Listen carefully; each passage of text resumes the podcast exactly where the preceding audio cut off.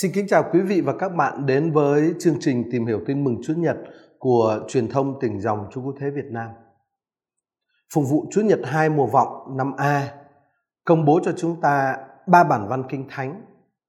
Isaiah chương 11 câu 1 đến câu 10, Roma chương 15 câu 4 cho đến câu 9 và Matthew chương 3 câu 1 cho đến câu 12.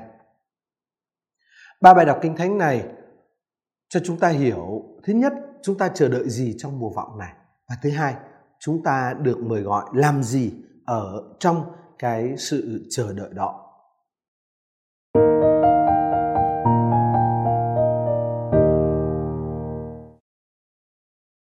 Kính thưa quý vị và các bạn, à, bài trình bày của tôi hôm nay sẽ gồm hai phần. Phần thứ nhất, tóm tắt những nội dung chính đáng chú ý của ba bài đọc kinh thánh được phục vụ công bố trong Chúa Nhật thứ hai mùa vọng năm A. Rồi phần thứ hai sẽ là nói về ba nội dung để chúng ta suy niệm và chia sẻ ở trong Chúa Nhật hai mùa vọng này. Bây giờ xin kính mời quý vị và các bạn bước vào phần thứ nhất, chúng ta cùng tóm tắt nội dung của ba bài đọc kinh thánh. Bài đọc thứ nhất trích trong sách ngôn sứ Isaiah chương 11 câu 1 cho đến câu 10 là một ở trong ba sấm ngôn của vị ngôn sứ thế kỷ thứ 8 trước Chúa Giáng sinh. À, và bài đọc này tiên báo về đấng Messia trong tư cách vương đế của người. Và điểm nhấn ở trong cái sấm ngôn được trích đọc hôm nay là lời tiên báo về một vị vua công chính và những đặc điểm quan trọng trong vương quyền của vị vua ấy. À, bài học viết, ngày ấy từ gốc tổ Giê-xê sẽ đâm ra một nhánh nhỏ, từ cội rễ ấy sẽ mọc lên một mầm non. Thần khí Đức Chúa sẽ ngự trên vị này, thần khí khôn ngoan và minh mẫn, thần khí mưu lược và dũng mãnh, thần khí hiểu biết và kính sợ Đức Chúa. Lòng kính sợ Đức Chúa làm cho người hứng thú Người sẽ không xét xử theo dáng vẻ bên ngoài, cũng không phán quyết theo lời kẻ khác nói, nhưng xét xử công minh cho người thấp cổ bé miệng và phán quyết vô tư bênh kẻ nghèo trong xứ sở. Thưa quý vị và các bạn, đọc ở trong viễn tượng của thị kiến của ngôn sứ Isaiah thế kỷ thứ 8 trước Chúa Giáng sinh thì điều cốt yếu ở đây là vai trò của Thiên Chúa trong vương quốc Messiah. Vì ngôn sứ nhấn mạnh ba khía cạnh của sự hỗ trợ và của phước lành của Thiên Chúa trong vương quốc ấy. Yếu tố thứ nhất là thần khí của Đức Chúa Giê-hê được nói ở câu 2. Thần khí của Đức Chúa cung cấp cái sự khôn ngoan cần thiết cho vị vua Messia thi hành quyền cai trị của mình. Yếu tố thứ hai là lòng kính sợ Đức Chúa Giê-hê được nói ở câu 2C và ở câu 3A. Và lòng kính sợ Đức Chúa Giê-hê sẽ làm cho việc xét xử công minh được nói ở câu 4A và phán quyết vô tư bênh kẻ nghèo trong xứ sở được nói ở câu 4B có thể trở thành hiện thực, có thể thực hiện được. Và yếu tố thứ ba chứng tỏ vai trò và phước lành của Thiên Chúa trong Vương quốc Messia là sự hiểu biết Đức Chúa Giê-hê được đề cập ở câu 2D và câu 9. Sự hiểu biết này bảo đảm triều đại hòa bình. Đó là những khía cạnh của sự hiện diện rõ ràng của Đức Chúa Giê-hê trong vương quốc Mêsia. Vị vua Mêsia sẽ cai trị bằng thần khí của Đức Chúa, trong lòng kính sợ Đức Chúa và với mục đích là truyền bá sự hiểu biết Đức Chúa. Đó là những điểm nhấn đáng chú ý ở trong bài đọc thứ nhất. Bài đọc thứ hai của Thánh lễ hôm nay sẽ trích thư Thánh Phaolô gửi giáo đoàn Roma chương 15 câu 4 cho đến câu 9. Ở trong đoạn trích này, Thánh Phaolô đề cập đến hai chủ đề. Chủ đề thứ nhất là tầm quan trọng của kinh thánh trong việc nâng đỡ đức tin và đức cậy của người Kitô hữu. Và chủ đề thứ hai đó là lời kêu gọi sự đồng tâm nhất trí với nhau giữa các Kitô hữu gốc Do Thái và các Kitô hữu gốc lương dân. Thánh Phaolô viết: "Thưa anh em, mọi lời xưa đã chép trong kinh thánh đều được chép để dạy dỗ chúng ta, những lời ấy làm cho chúng ta nên kiên nhẫn và an ủi chúng ta để nhờ đó chúng ta vững lòng trông cậy. Xin Thiên Chúa là nguồn kiên nhẫn và an ủi làm cho anh em được đồng tâm nhất trí với nhau như Đức Kitô Giêsu đòi hỏi. Đó chính là hai cái điểm nhấn quan trọng trong bài đọc 2. Bài tin mừng Bài tin mừng trích ở trong mắt theo chương 3 câu 1 đến câu 12 với sự xuất hiện và lời rao giảng của Thánh Doan Tẩy Giả. Bài tin mừng giới thiệu, à, xin lỗi, Thánh Doan Tẩy Giả xuất hiện để giới thiệu đấng Messia đang đến. Và ông nhấn mạnh sự cần thiết phải thanh luyện và phải hoán cải để đón đấng đang đến đây. À, tác giả Matthew viết khi ấy ông Gioan tẩy giả đến rao giảng trong hoang địa miền Jude rằng anh em hãy sám hối vì nước trời đã đến gần. Ông Gioan mặc áo lông lạc đà, thắt lưng bằng dây da, lấy châu chấu và mật ong rừng làm thức ăn. Bấy giờ người ta từ Jerusalem và khắp miền Jude cùng khắp vùng ven sông Jordan kéo đến với ông. Họ thú tội và ông làm phép rửa cho họ trong sông Jordan. Đó chính là nội dung chính yếu của ba bài đọc Kinh Thánh trong Chúa Nhật hai mùa vọng.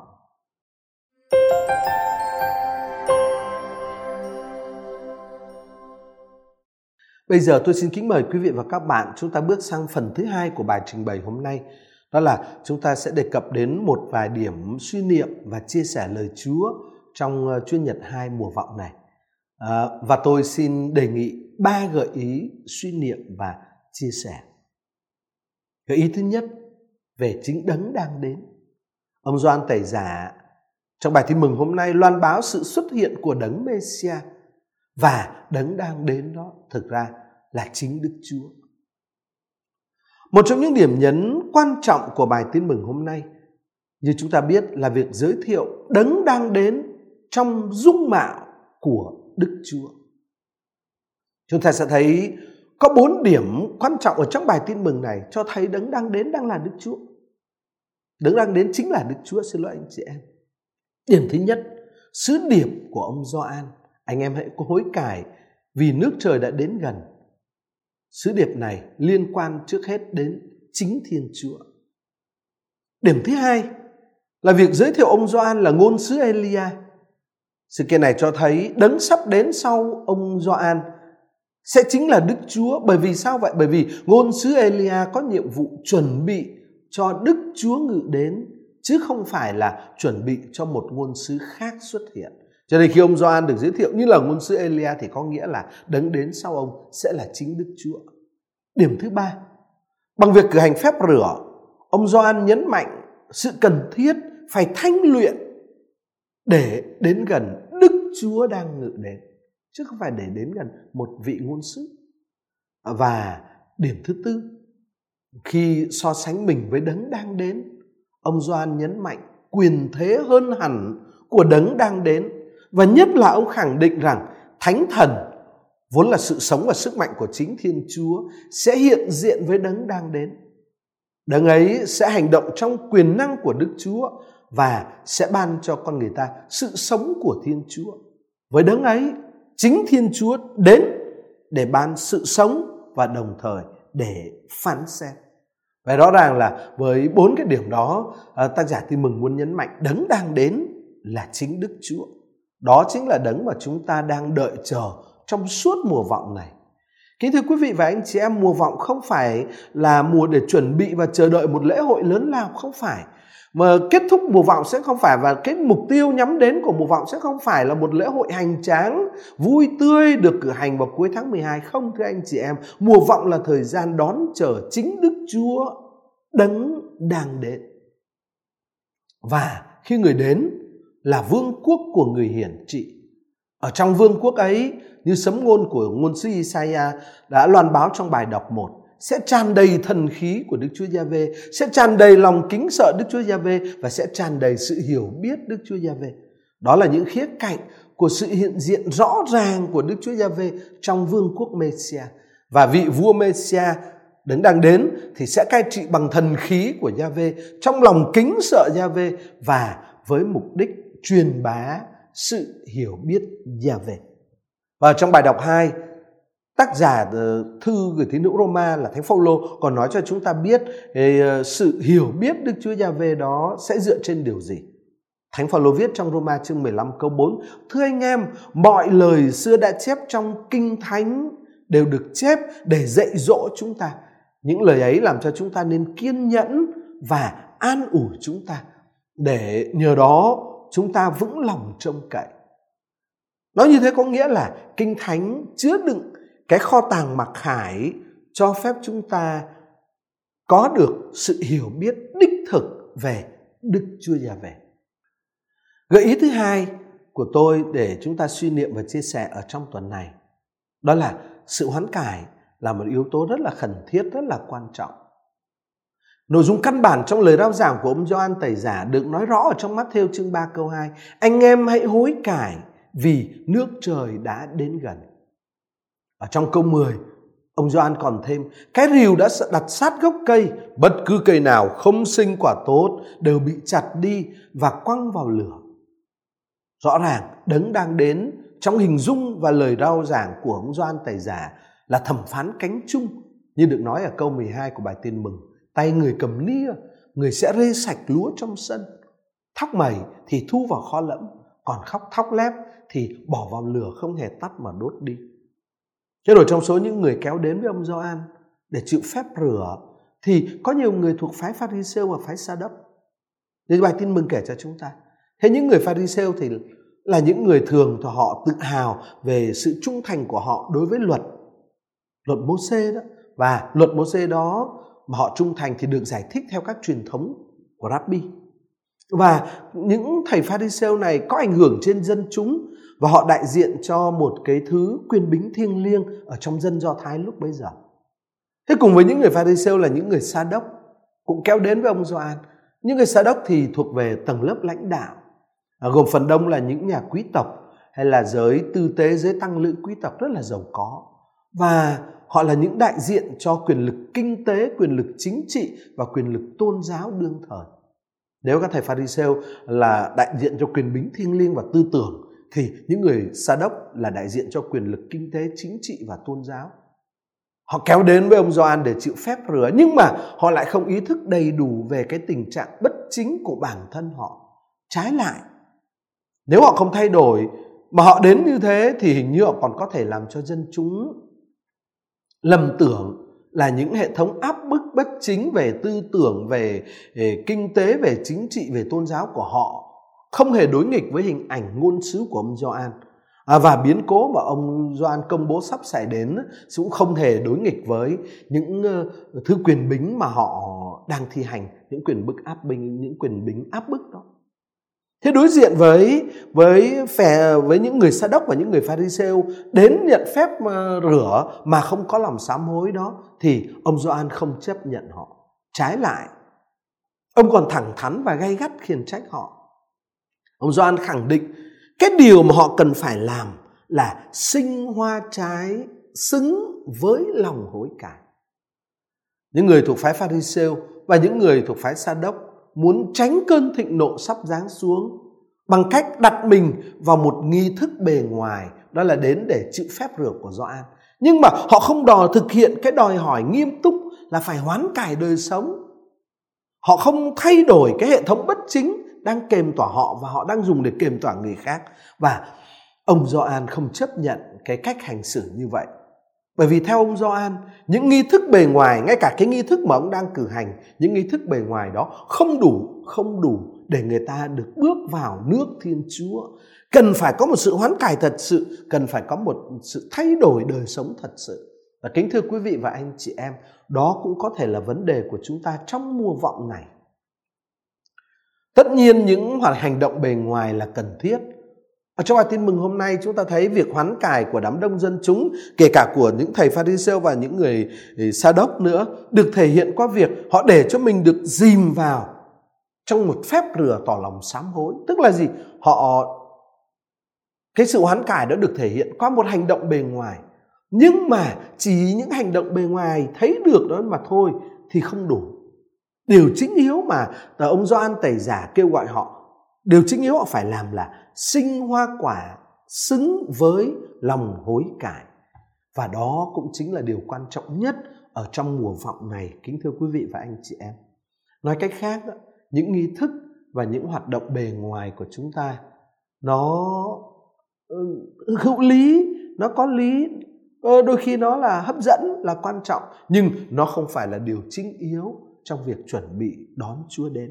Dọn hang đá tốt, nhưng quan trọng hơn là phải dọn hang đá trong lòng mình bằng một sự sinh hoa trái, xứng với lòng hối cải. Dọn hang đá trong gia đình tốt, nhưng mà quan trọng hơn cả việc dọn một hang đá đẹp trong gia đình là sinh hoa trái, xứng với lòng hối cải ngay trong đời sống gia đình. Cũng tương tự như vậy là các cấp độ khác của đời sống hội thánh gợi ý suy niệm và chia sẻ thứ ba mà tôi muốn chia sẻ với anh chị em ở đây đó là chúng ta được mời gọi sống đồng tâm nhất trí với nhau như Chúa Kitô đòi hỏi. Thánh Phaolô viết ở trong bài đọc 2, xin Thiên Chúa là nguồn kiên nhẫn và an ủi, làm cho anh em được đồng tâm nhất trí với nhau như Đức Kitô Giêsu đòi hỏi. Thánh Phaolô đang kêu gọi sự đồng tâm nhất trí với nhau giữa các Kitô hữu gốc Do Thái và các Kitô hữu gốc lương dân. Ngài cầu nguyện cho các Kitô hữu gốc Do Thái và gốc lương dân mạnh và yếu, bảo thủ và cấp tiến, truyền thống và phi truyền thống, bất cứ ai, Ngài cầu nguyện cho họ trong các vấn đề gây chia rẽ của hội thánh tiên khởi cũng như trong tất cả các vấn đề của các thời điểm quan trọng đối với căn tính của cộng đoàn hội thánh mới được thành lập và đối với sự hiểu biết đích thực về tin mừng. Thế đấy chính là cái nội dung rất là quan trọng ở trong bài đọc 2. Và ở đây thì chúng ta chú ý hai yếu tố quan trọng ở trong câu này. Thứ nhất, bằng cách dâng lời nguyện xin Thiên Chúa. Thánh Phaolô nhắc cho anh em ở Roma nhớ rằng sự kiên nhẫn, sự hài hòa và sự đồng tâm nhất trí thì không phải là do chúng ta tự làm hay tự đạt được. Sự kiên nhẫn, sự hài hòa, sự đồng tâm nhất trí trong gia đình và trong cộng đoàn là công trình của Thiên Chúa. Và những thực tại đó chỉ có được khi Thiên Chúa ban cho chúng ta và khi chúng ta nhận lãnh từ Thiên Chúa. Và chỉ có như vậy thì sự đồng tâm nhất trí mới có thật và mới lâu dài. Vì vậy cho nên Thánh Phaolô dâng lời nguyện xin lên Thiên Chúa. Rồi yếu tố thứ hai đáng chú ý ở trong cái lời cầu nguyện này, theo cái câu trích này, đó là bằng khi thêm như Đức Kitô Giêsu đòi hỏi. Thánh nhân cũng nhắc nhở anh em tín hữu ở Roma và nhắc nhở chính chúng ta rằng cái trách nhiệm đồng tâm nhất trí là phải lấy Chúa Kitô làm gương mẫu. À, và chúng ta chỉ có thể thực hiện sự đồng tâm nhất trí khi chúng ta phục vụ quyền lãnh đạo của Ngài như Đức Kitô Giêsu đòi hỏi. Rồi sau đó Thánh Phaolô kêu gọi chúng ta ở trong câu 7 của bài đọc 2. Vậy anh em hãy đón nhận nhau như Đức Kitô đã đón nhận anh em để làm rạng danh Thiên Chúa. Như vậy, một trong những điểm nhấn quan trọng mà phục vụ lời Chúa của Chúa Nhật hai mùa vọng này muốn dành cho chúng ta, đặc biệt là trong bài đọc 2, đó là chúng ta được mời gọi sống hòa hợp với nhau, đồng tâm nhất trí với nhau như Chúa Giêsu Kitô đòi hỏi. Và tôi nghĩ đó chính là cách thức tốt lành để chúng ta chuẩn bị tâm hồn đón Chúa đến trong lễ Giáng sinh và trong cuộc quang lâm của người. Đó cũng chính là sự đồng tâm nhất trí sống hòa hợp với nhau trong gia đình, trong cộng đoàn, trong giáo sứ đấy. Cũng chính là hoa trái xứng với lòng hoán cải để chúng ta đón Chúa đến. Và tôi tưởng cái điểm nhấn đó của bài đọc 2 cũng là một điểm nhấn để chúng ta có thể eh, suy niệm và chia sẻ với nhau ở trong tuần thứ hai mùa vọng này.